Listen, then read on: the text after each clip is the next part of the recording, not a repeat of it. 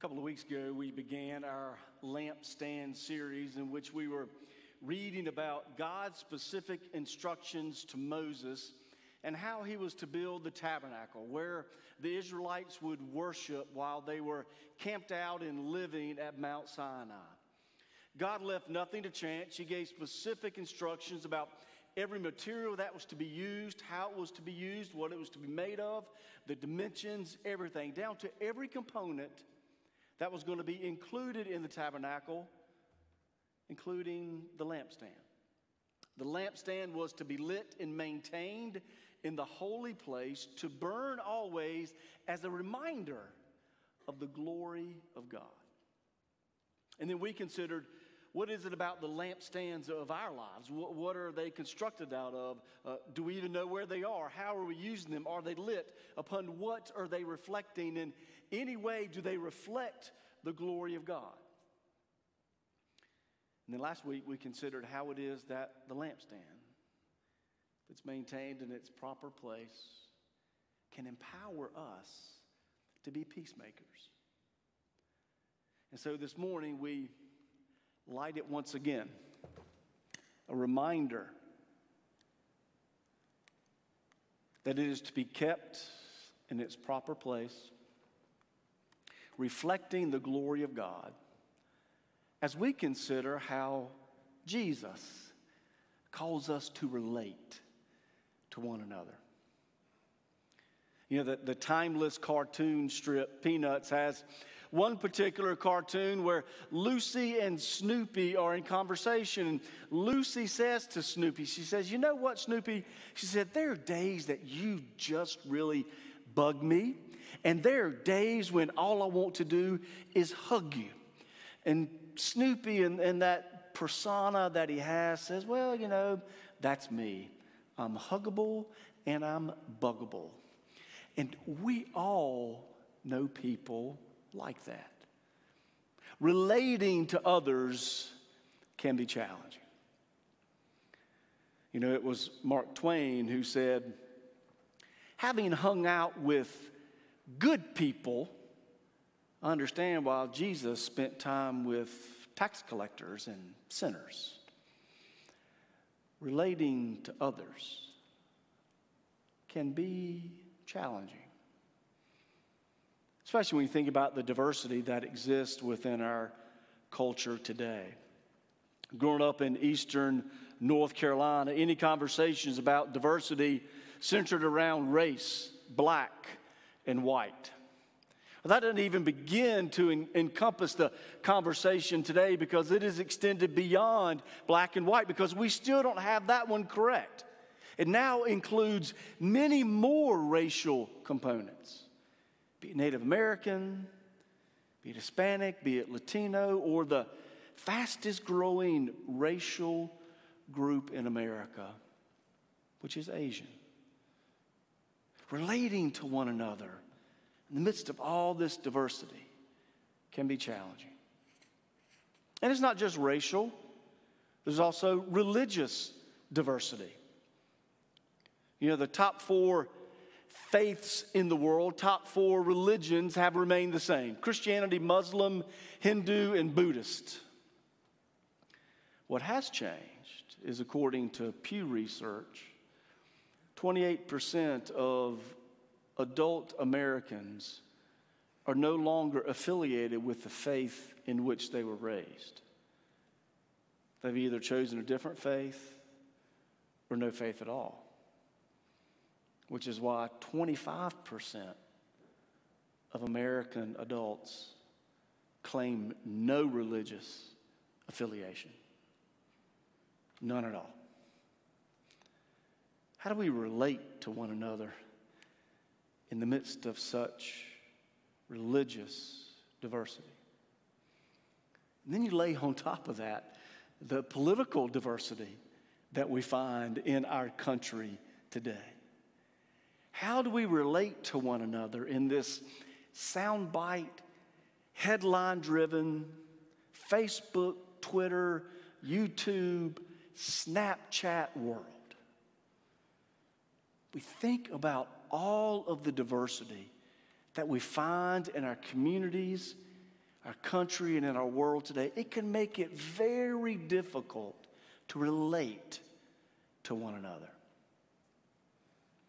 You know, how do we do it? What's the answer?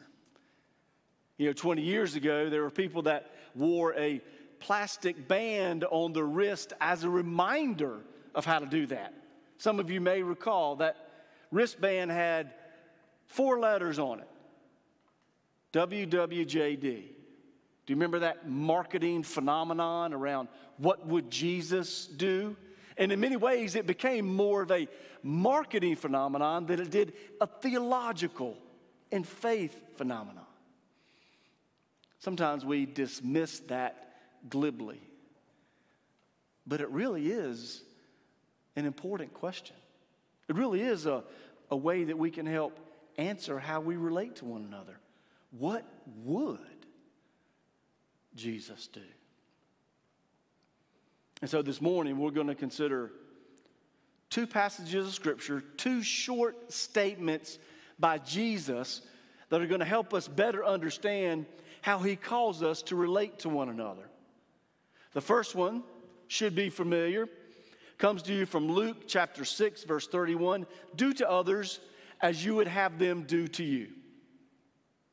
The second comes from Matthew, the 23rd chapter. The greatest among you will be your servant.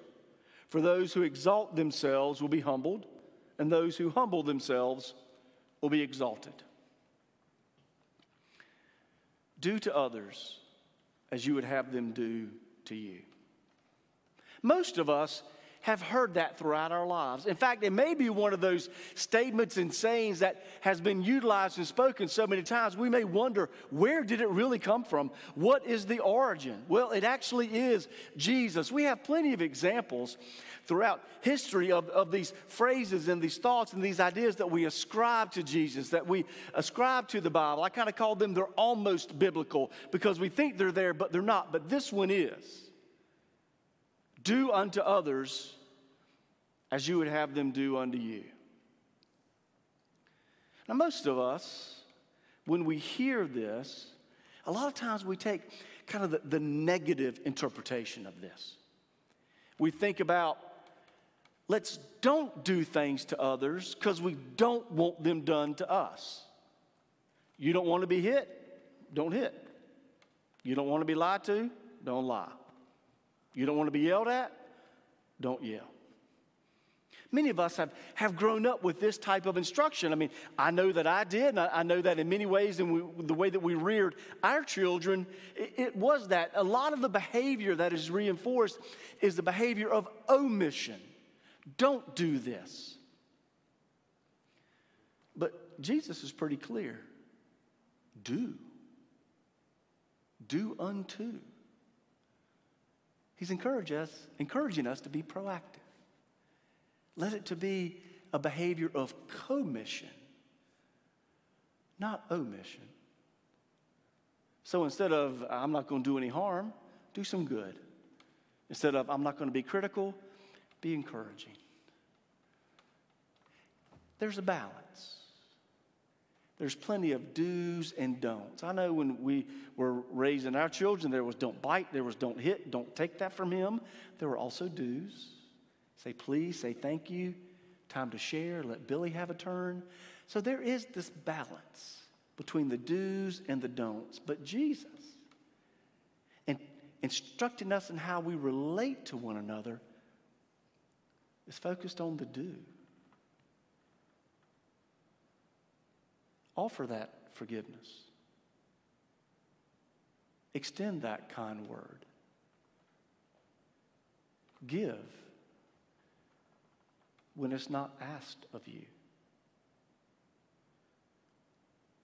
Jesus wants our faith to be one of active behavior, not avoidance.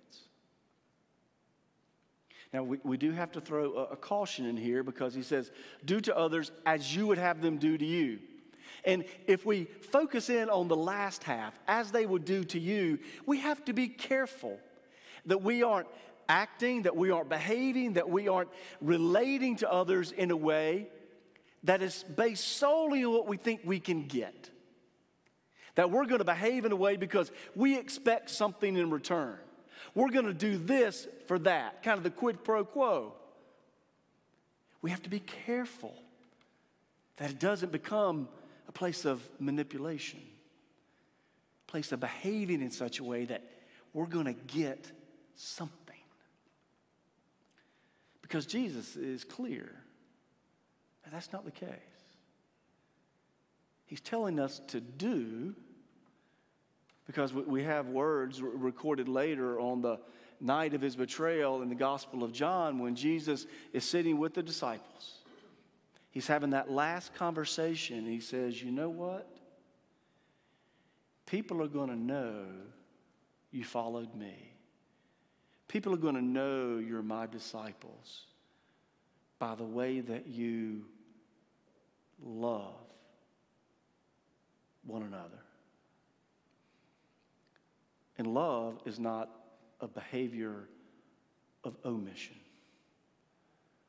Love is a behavior of commission. Do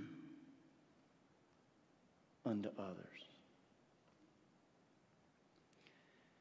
And part of the foundation of this do is what's there for us in Matthew.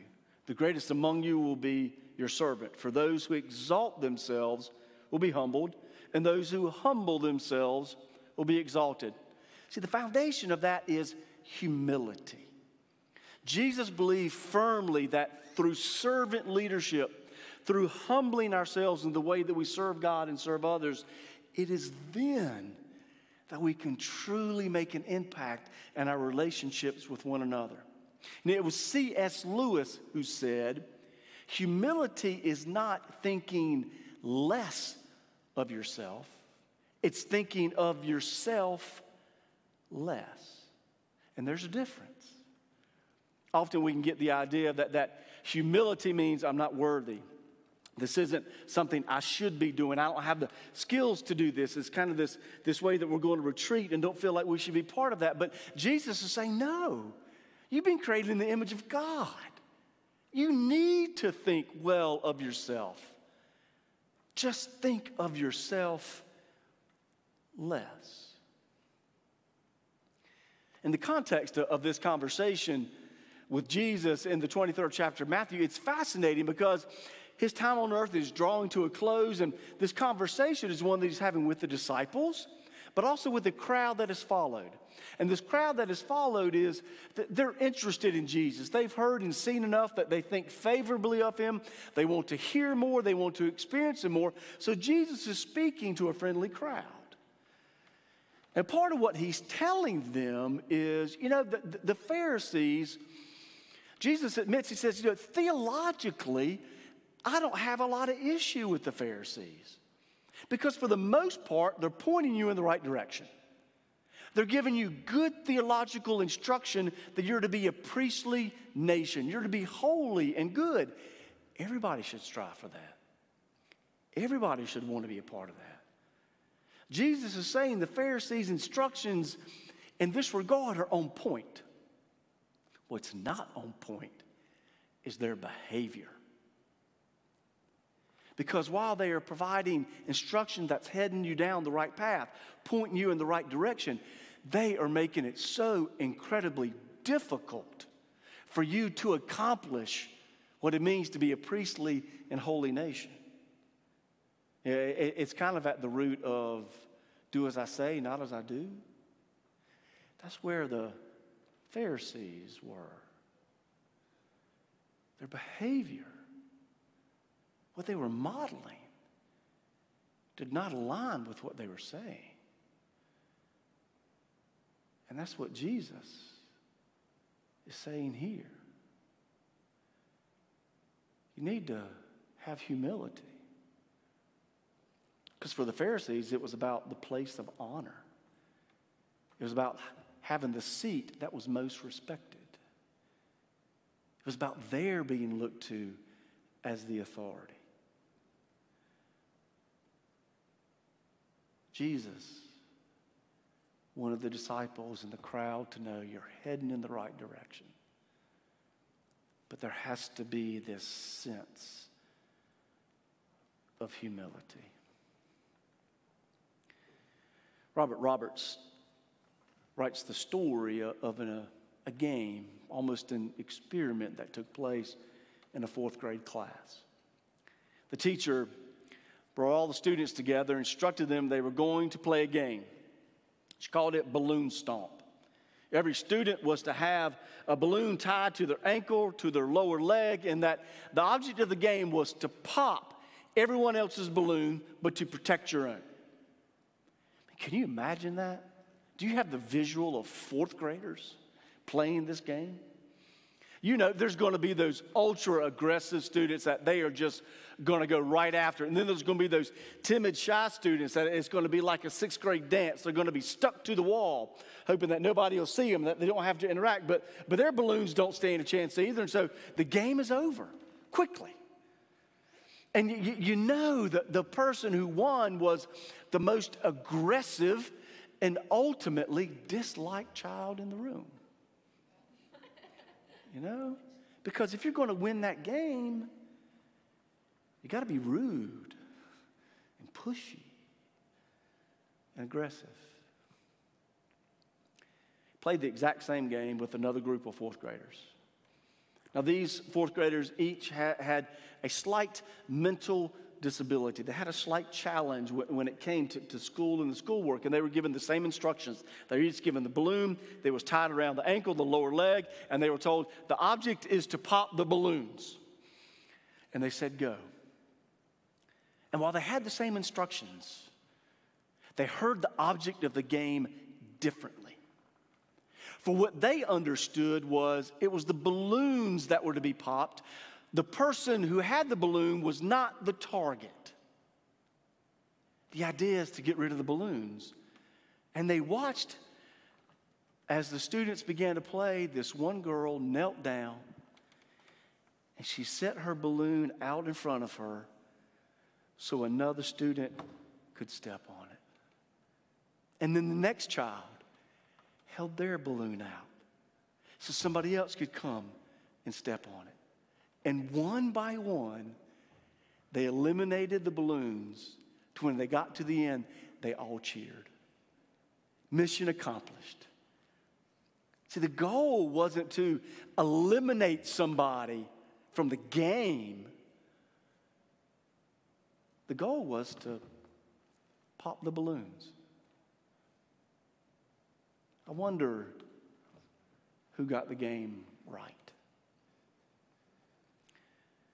You know, so often in life, there's a balloon stomp mentality. There's this idea if, if someone has success, if someone has achievement, that means there's less opportunity for me to have success, for me to experience achievement. You know, there can only be one top dog, and when that top dog gets there, there's usually this idea, this mentality that I'm going to do everything I can to stay here. I'm not going to lose this seat. And so many organizations, so many companies fail to thrive because they have a balloon stomp mentality. The expectations in the church are different. We are here to raise up Jesus not ourselves. We are here to exalt Jesus' purposes, not our own. And the way we do that is by continually raising up Jesus Christ in praise and humbling ourselves in the way that we love and serve one another. With all that's taking place in the public square these days, the lack of discourse, the online bullying that takes place from keyboards across cyberspace is rooted fundamentally in a lack of humility. In this idea that I should think of myself less. See, the Pharisees were not going to think of themselves less. And that's why Jesus took exception with their behavior, with their actions. Because see, for Jesus, it was about living an other focused life. That's why he kept talking about the kingdom of God. Because the Pharisees were not focused there. Pharisees were focused on their lives and their station and their position. And that's why Jesus said, you know, the kingdom of God, it's like ten bridesmaids who bring their lamps. The kingdom of God, it's like a king who throws a banquet for a son. The kingdom of God, it's like a landowner who plants a vineyard. Kingdom of God, the kingdom of God, the kingdom of God. And that's why we need to do unto. That's why we have to be focused on the kingdom of God and how we serve one another. There's so many challenges in this world of how we relate to one another. There's such diversity. Diversity that needs to be celebrated because we have all been made in the image of God. And we all have so much to offer. We just have to make sure that it's about the kingdom of God. The kingdom of God. The kingdom of God. Can we make a commitment and acknowledge that's not about us? It's not about me. It's about the kingdom of God. And can we commit to do unto with an other focused life?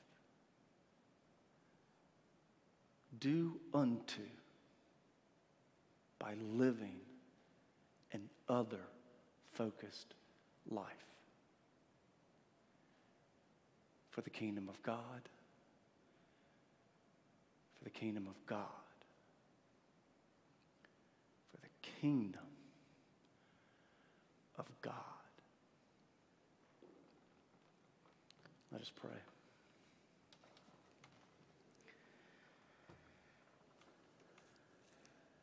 God, we first just ask your forgiveness for those moments and times in life where it does become about us and we lose sight of living an other focused life. It doesn't seem enough to give thanks for the life of Jesus, who modeled for us an other focused life that gives us eternal life, that gives us hope and grace and love and forgiveness. So, our prayer this morning is that indeed you will be exalted and lifted high, and that through that we can do unto by living an other focused life. For it is in the name of Jesus Christ that we pray. Amen.